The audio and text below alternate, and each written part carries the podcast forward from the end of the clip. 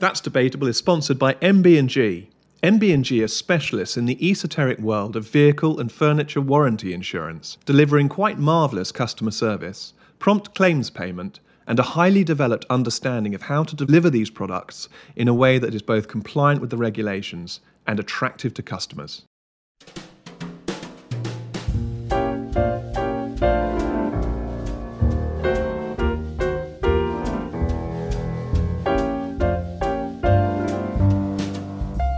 And welcome to That's Debatable, the weekly news podcast of the Free Speech Union.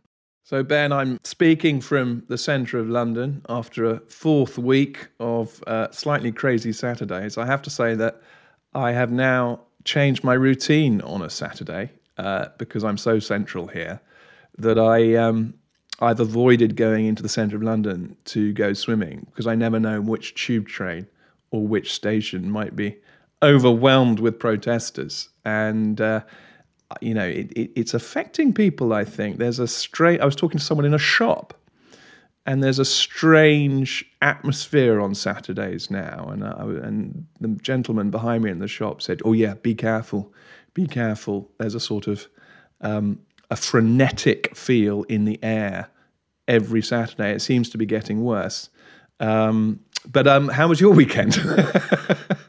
Well, I was going to ask you about this, Tom, about how much it's actually impinging on day to day life. Because watching it from the provinces, you see these very startling images of train stations being occupied for an hour or two uh, and chants in uh, tube carriages and that sort of thing.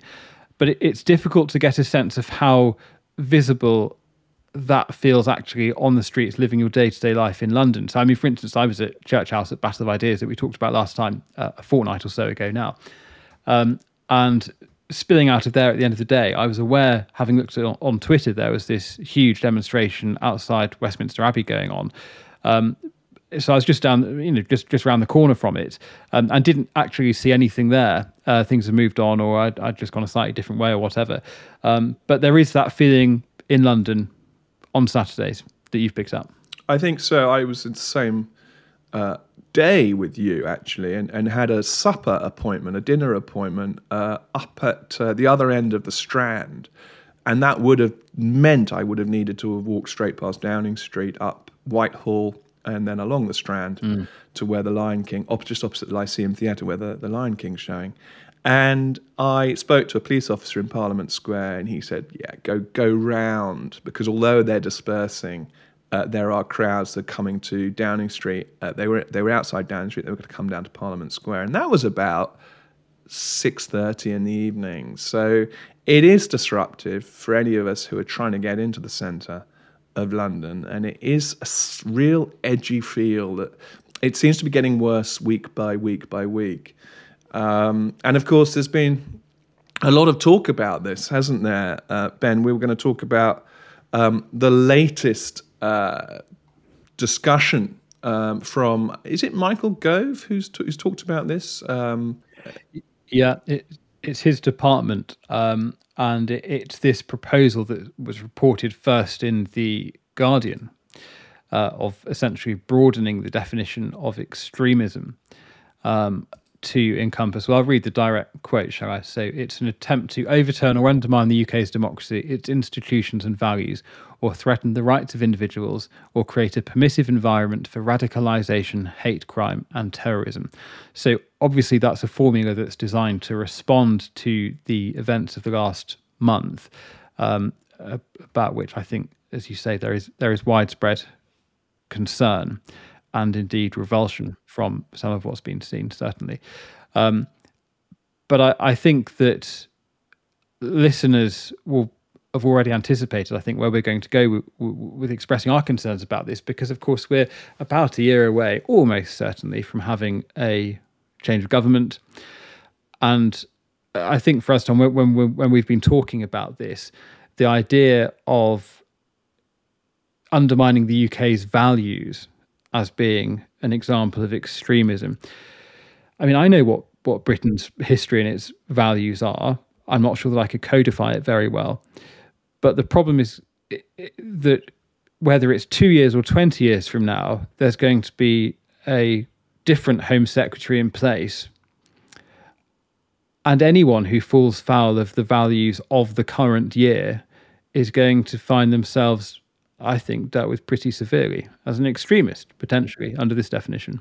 And, uh, and that definition mentions values. It also says that uh, it would capture anyone who threatens the rights of individuals or creates a permissive environment for radicalization, hate crime, and terrorism. And the one that worries me there, Ben, is hate crime, which we've talked about before, yeah. because hate crime definitions are already being abused. Things are being captured in that net. And it's closely related to the point about values. In many ways, things that we would have thought of as British values are now being recast in some instances as hate crimes. And so, um, creating a permissive environment for hate crime. It occurred to me actually because there was a another article over the weekend written in the Telegraph about how the Guardian and the BBC got swept up in a wave of anti-Semitism. And uh, it's an interesting article, and I think again it would resonate with a lot of our listeners and a lot of our members. Uh, but of course, if you marry together the Guardian article and the Telegraph article, would the Guardian and the BBC themselves fall foul of that new definition by virtue of the failure of the BBC to call Hamas terrorists, and by virtue of the BBC um, uh, immediately calling out the, the airstrike on the hospital as uh, being uh, from the IDF, the Israeli Defense Force, uh, and later shown that, that that most likely was not the case. That creates a permissive environment then for hate crime against Jews on the streets of London. So surely this new definition would capture not just um, uh, people like our members who come to us, but actually some of our some of our some of our institutions that we have been talking about in prior weeks. It just doesn't work as a definition. I don't think. And none of this is hypothetical because we've already seen the direction of travel when you look at the Prevent program, which was designed uh, squarely aimed at Islamist extremism. And of course, there's such official sensitivity to Islam, to Islamism, to investigating what's going on in mosques where extremists are inciting violence and so on. There's such hesitation and awkwardness and reserve and concern about social cohesion and all of this sort of stuff that Prevent has ended up getting to the point where it's it's it's being used to refer teachers who have slightly uh, conservative views about gender self ID or problematic, uh, in inverted commas, views about gay marriage or whatever.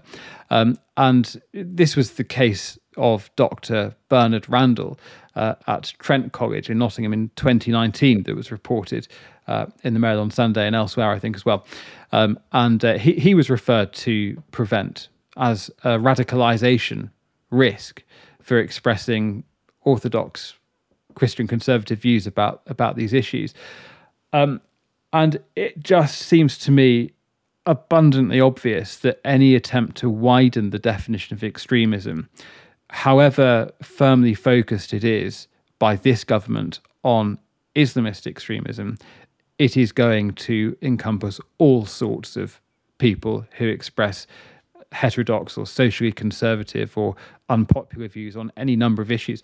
I mean, if you look at this strand uh, of the definition of creating a permissive environment for radicalization and hate crime, that could very easily be used to capture the gender critical movement, for instance. You could very easily make an argument that that movement had been radicalizing women to motivate hate against trans people. Of course, that's that's complete rubbish. Um, but a Home Secretary who didn't feel friendly towards that movement could make such an argument quite clearly, I think, under this definition. So it's very troubling.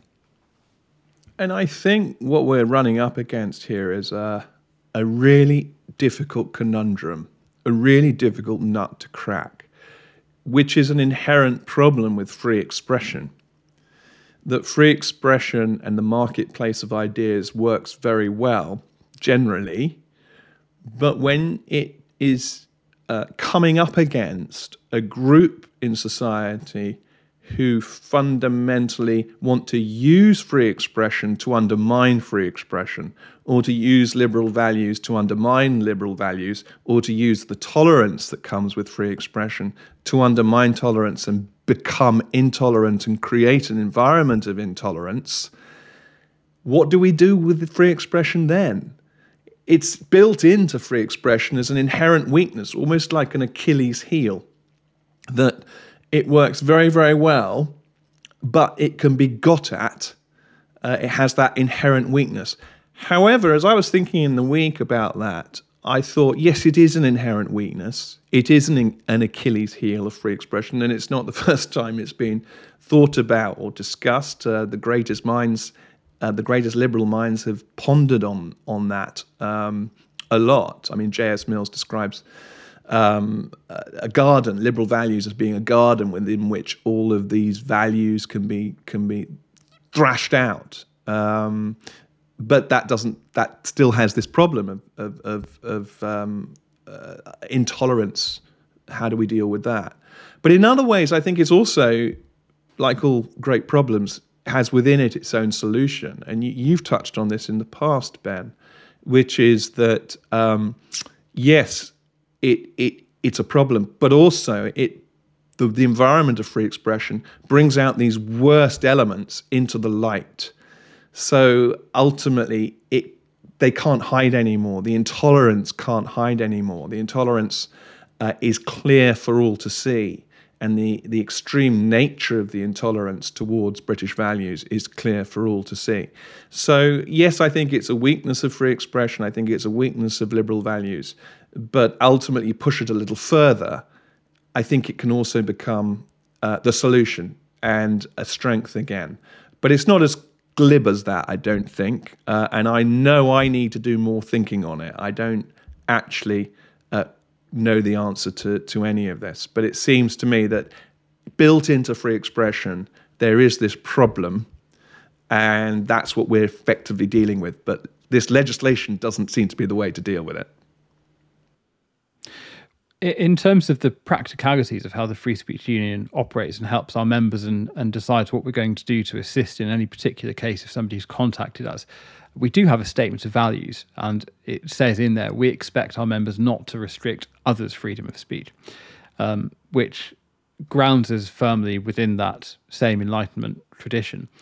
Um, th- there's an example of this. Obviously, there's there's this debate going on about the march that is being planned for Remembrance Day weekend, because of course it'll be the two days this year. Um, and and I saw Matt Goodwin had made the argument on Twitter a few days ago of let people see the damage to sacred monuments, let them hear the chants, let them see how ungovernable our multicultural society is becoming. That that was his view of it, and I can see that argument.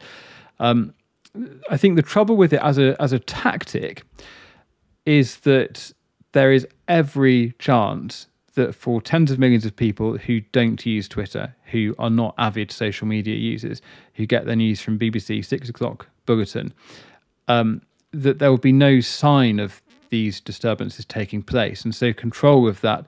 Uh, what what was the phrase used? The broadcasting ecology. That's it, wasn't That's it? right. Broadcasting De- delicate broadcast ecology. Yeah, yeah. And so we, we see here that um, that that system is able to restrict, control, manipulate, shape what what people understand to be taking place in Britain and indeed around the world.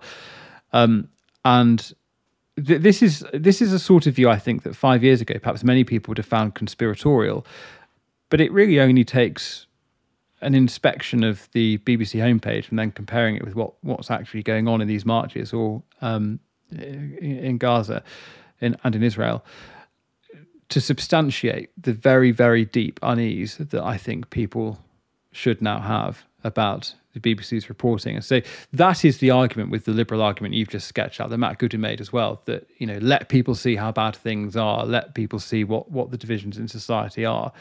Um, I mean, it's it's fine as a statement of of liberal philosophy, but I, I'm not sure it necessarily works as a practical solution. Yeah. Um, yeah because I think there's every chance that people won't actually be allowed to see how bad things are.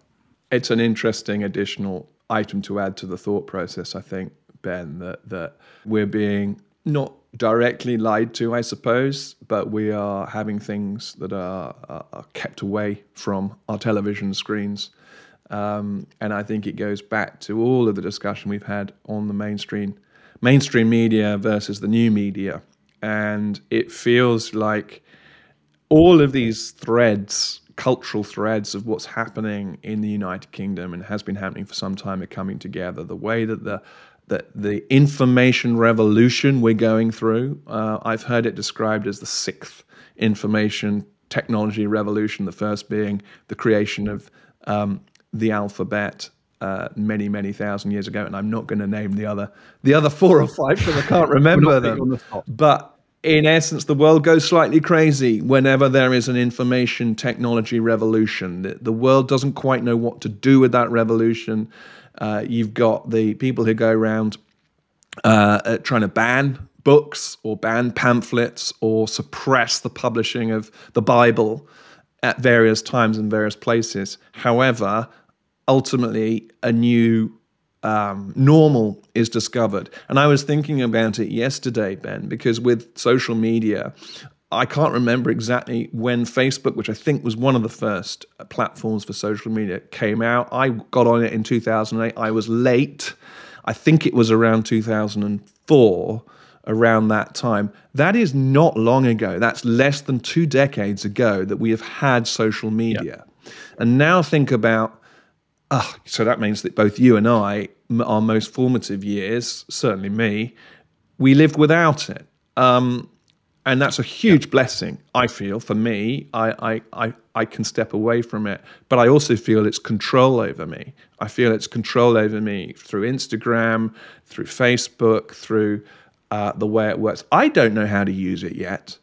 I find my blood pressure going up because of what the algorithm is showing me and i can't control that not I, can, I mean i can't i can't control my blood pressure but i also can't control what the algorithm is showing me I feel we are we're wrestling with um, a piece of technology that we don't yet know how to handle as a society. At the same time as we're dealing with a multicultural um, inheritance and issue that's coming to the fore, so it's a very very uncertain time, um, and and I have no more answers than that, Ben. Well, I'm glad that there are new broadcasters breaking up the monopoly. Um, of mm. uh, of news media is what I'd say. Um, I think that's I think that's really important, and it's really important that there are um, reputable, reliable, new competitors in that in that marketplace because you don't want it just to be left to the fringes. There has to be a GB News, a Talk TV. I think they're really important. Um, and and there are wonderful voices, aren't there, from beyond the grave? Even I've been listening to a lot of Chief Rabbi Jonathan Sacks speeches from well before any of this, um, you know, Israel Palestine conflict um, blew up again because he's been he's been I think he died in in 2019. So, but he, all of his speeches, many of his speeches are, um, are, are available on YouTube, and that would be the same for any great wise voice. Uh, are available and they speak to today and to today's problems. So there are huge issues, but there are huge uh, golden um, uh, coins within that or pieces of gold, golden threads that we can go back to and draw from. So I agree with you. The new media is actually, um, as well as a, a concern in some ways, is a, of huge benefit to those of us who, who want to think about things in, in different ways. And it's also great for exposing what's going on. I mean, I just I think the final point for me on this topic um, was a tweet from We Are Fair Cop, um, who exposed that uh, the Met Police leadership program facilitator and project manager, so senior bureaucrat in, in the Metropolitan Police, had said on LinkedIn uh, that it should be, quote, investigated as extremism um, if anyone supports Israel's actions in Gaza. Obviously, that's a subject that uh, excites huge controversy and, and strong opinions on each side. Um, but the the idea that, that, that police bureaucrats are saying that that should be investigated as extremism, I think shows very clearly the danger of of broadening the definition of extremism and, and heading down that path. Um, and I think that probably leads us on to the next item we want to talk about, uh, which is entirely different. It, it's this question of uh, transparency in schools and whether parents have the right to access lesson plans and materials in sex education and so on that that schools are using. Um, and we're going to talk about the case of a uh, FSU member called Clare Page, who has been battling away on this issue. And I think when we describe her her story and what's been going on, you'll see exactly the danger of somebody like her potentially, if somebody taking a different view uh, than, uh, than than a school on something like gender self ID or what's appropriate in sex education. You know, broadening these definitions and and uh, sucking up more and more people uh, into this rubric of, of having extreme views, I think, is immensely dangerous. And so, Tom, what's she been what's she been doing? She's been yeah. she's been battling away, hasn't she? Yeah, it all started when her own daughter, Clare Page's own daughter, came home from school and the daughter reported that uh, she'd had a sex education les- lesson ostensibly about consent, which had in fact taught her about heteronormative that heteronormativity is harmful. All these new words are quite difficult to say, Ben. Heteronormativity is harmful. Uh, sex positivity is a good thing. Uh, she was understandably concerned. Um, yeah, even at 15, yes, you need to know um, the, the facts of life. I was taught the facts of life. I remember the biology lesson very clearly. Um, but the new uh, sort of versions that come into this sex education are, are worrying. Um, and indeed, the Education Act 1996 imposes a duty on schools to prevent political indoctrination and to secure a balanced treatment of political issues. Um, so, what, what, what, what Clare Page did is she put in a Freedom of Information request. That was actually denied. And, and I think many listeners will be aware of this um, uh, sort of defense as to why a freedom of information request is denied, which is that uh, the material was deemed commercially secret or sensitive.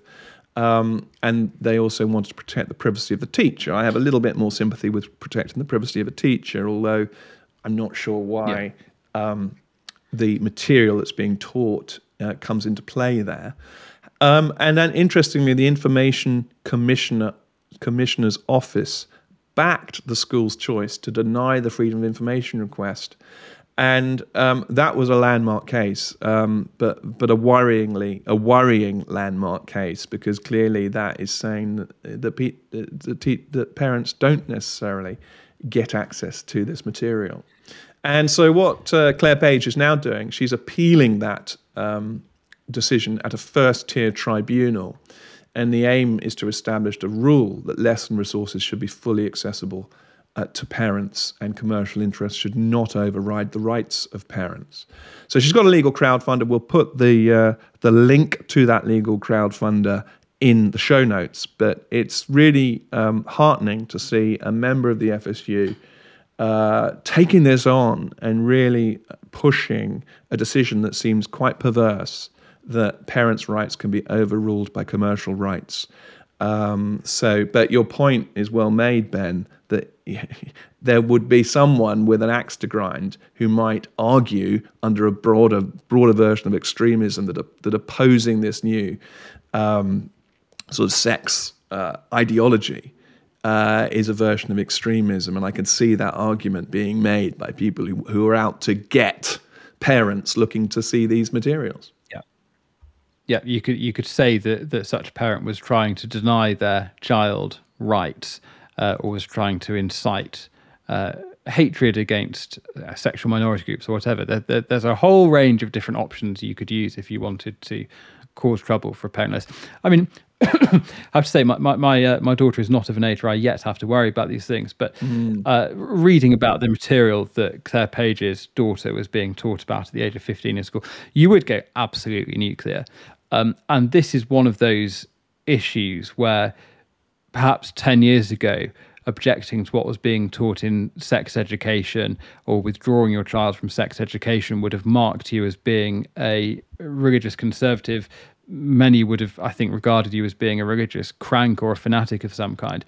Um, and now, actually, I think that that secular parents who don't have any religious sentiments whatsoever would find very objectionable material yeah. um, as indeed Clare Page has done. Um, and would would feel motivated to resist it. Um, but I mean, the the, the, uh, the information commissioner, the, you know, the idea that the um, the rights of the business to their copyright should trump the rights of uh, parents to see what their children are being taught about sex education. How on earth have we got there? Uh, completely ludicrous. You, I mean, yeah, God bless her and all, all strength to her for going on going on the warpath as she has, and hopefully she'll be she'll be successful at the next stage. I've got a question, Ben. You you you may be better placed to answer this question because you're a parent, but um, I would draw a distinction between uh, primary school indoctrination and secondary school indoctrination. I think both obviously fall foul of, or, or, potentially fall foul of the requirement not to indoctrinate, but to provide a balanced view. But I would go nuclear if I were a, a father. Certainly, I'd go nuclear at primary school level because I feel that you've got people yeah. who are they believe everything an adult says at that age. Everything. They're, they're just going to yeah. take that as read. They're not going to have yet worked out the critical thinking that a teenager is starting to do and starting to debate yeah. and starting to see that there are multiple dimensions to multiple problems in life. So um, that would be a distinction I would draw. would you agree with that, Ben?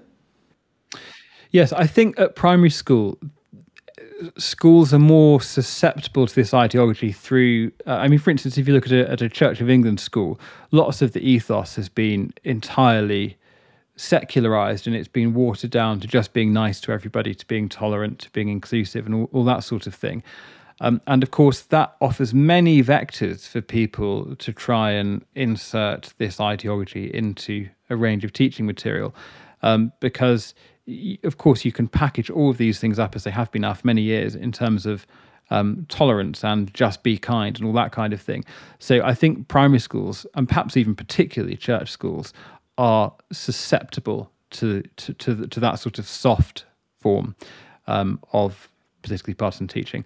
And then I think when you get to secondary school, I mean, w- listeners will remember the Catgate story of, uh, I think, a 14 year old girl who had objected to the idea that one of her classmates should be treated as a cat um, because she identified as a cat. You know, once you get to the point where teachers are indulging that kind of thing or actively encouraging it, it really does, unfortunately, fall to parents to. Uh, to, to have to fight back against that. Of course, the thing is, when you're a parent, you know, you just don't have the time. You do not have the time to be checking over what your child is doing in every lesson and to be writing to the information commissioner to get access to lesson plans and all the rest of it. It takes an immense amount of time to do any kind of activist work like that. It's really time consuming. It, it will eat up months of your life. Um, and the, the trouble is, all, all of these things just rely basically on people not caring enough or being too busy or just kind of, you know, shrugging, and think, well, you know, that's that's that's not really true, but you know, I don't have time to to sort of fight back about it, or I'm a bit worried about what other parents will think of me if they do, and will they think I'm a bigot or some sort of religious nutcase or something. Um, and all of these kind of, you know, tedious day to day things just get in the way. Um, so I think that's why I, I admire um, admire her efforts so much because it you know it is difficult. Um, and to keep fighting on against this um, mm. is really commendable.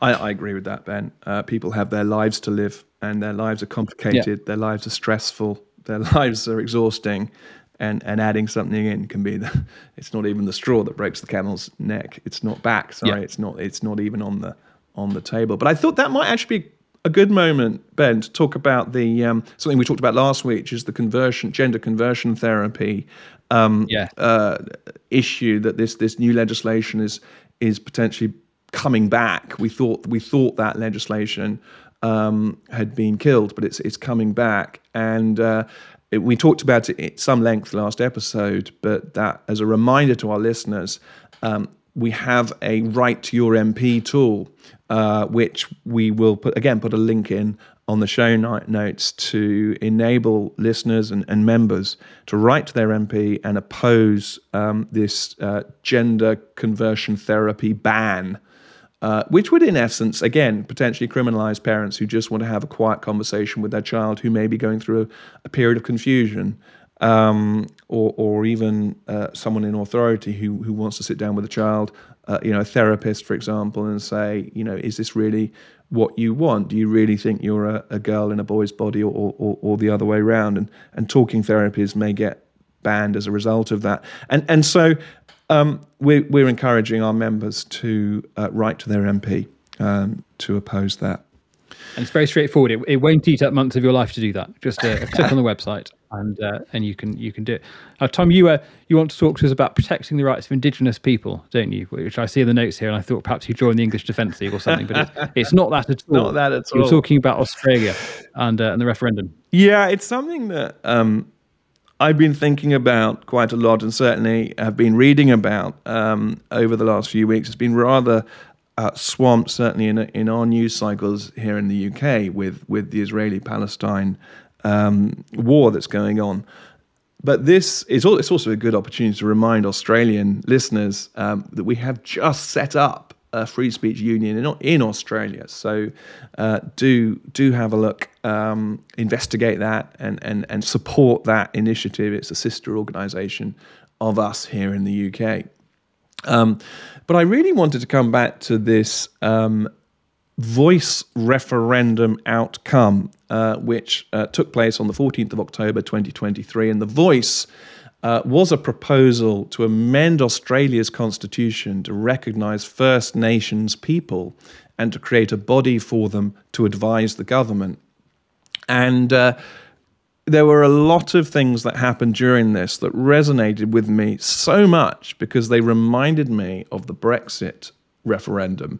And actually, I think it's quite interesting uh, that we're now two or three weeks since the outcome of the referendum, which was it was roundly rejected. The voice was roundly rejected that there should be no change to the Australian constitution um, to allow this to happen. Uh, but there have now been two or three weeks since then when a lot of things that happened after the Brexit referendum in the UK have happened after the voice referendum in Australia. And the examples I would I would give is that there have been accusations of racism uh, that uh, no no voters, people who voted against this, are being branded as racist. Uh, there have been accusations from during the uh, referendum campaign of misinformation and disinformation. Um, during the referendum campaign, uh, the corporate world was taking a view uh, on this political referendum, this political stance. I think I, I, I looked I, before the, we started recording. I went back and had a look at the corporate names in Australia that had supported the yes vote. It was Qantas, the big four banks in Australia, BHP, the mining giant, Rio Tinto, the mining giant, Coles, Woolworths, Telstra. I mean, the list goes on and on. All of these companies in essence coming out before the referendum result and saying we want uh, Australia to vote yes for this change in the constitution. Um, and also, I thought something that was a little worrying was that prior to the um, referendum, or, or, a few months back, it required a Freedom of Information Act in Australia for the full statement sort of that underlay the voice uh, referendum. It's something called the Uluru Statement, and the government was pointing everyone to the first page of that statement but it took a Freedom of Information request to get the full statement that revealed quite um, you know, ambitions for The Voice, including a treaty between First Peoples and the Australian state. Uh, ambitions that I'm sure a lot in Australia would want to debate in detail and openly mm. rather than have to go through a freedom of information uh, request. Some of those issues that were in the treaty or the proposed treaty were reparations, a financial settlement, such as seeking a percentage of GDP, and um, a lot about decolonization or, or um, emphasizing the history of colonization. Again, really quite contentious issues that a lot in Australia might have different views on. And so all of those strands came out, and they really felt to me, Ben, like they were the, the classic um, accusations of one side by the other. One side felt they had right on their side, they had history on their side, and the other side was the bad side. They were clearly the racist side. And it, it, it felt again that that, that self censorship that must be going on in a lot of those uh, corporations, institutions that came out in support of it from individual um, uh, citizens of Australia who had perfectly reasonable, thought through reasons for their vote for no. uh, as well as perfectly thoughtful reasons for yes. It doesn't mean they're racist. It doesn't mean um, that they are um, bad people. And yet, that seems to be the narrative that's sort of come out since the since the result came out. So that's why I wanted to talk about it, Ben. Well, I completely buy the comparison, um, but but to bring us back um, from the Antipodes for a minute, uh, the other thing that occurs to me about it is that um, this this approach to multiculturalism that we've we've discussed um, it, has been a running topic that, that keeps coming up uh, for obvious reasons. But this approach to multiculturalism of, of managing people via groups, via community leaders, via community forums, rather than having a relationship between the state and the individual subject or citizen. Yeah. Um, uh, you know that that's something. Of course, people have different views about it, um, but I would argue that um, managing people through their communities is intrinsically um, and inherently inimical to free speech because it creates a, a system where the police, as in London, are not really applying the law in an even handed or equal way. They're trying to maintain community cohesion and peace between different, uh, you might say, different warring groups now. Um, and I think that the the the, the I mean what what the referendum is proposing, um, the introduction of this sort of communities based model of governing society. Um, as I said, I think it, it just is inherently contradictory to liberal values, um, and you know, isn't it interesting, as you've said in, in exhaustive detail, that it's seen as the fashionable cause, um, and one suspects very little thought has gone into uh, you know, in boardrooms about what the implications of this would actually be.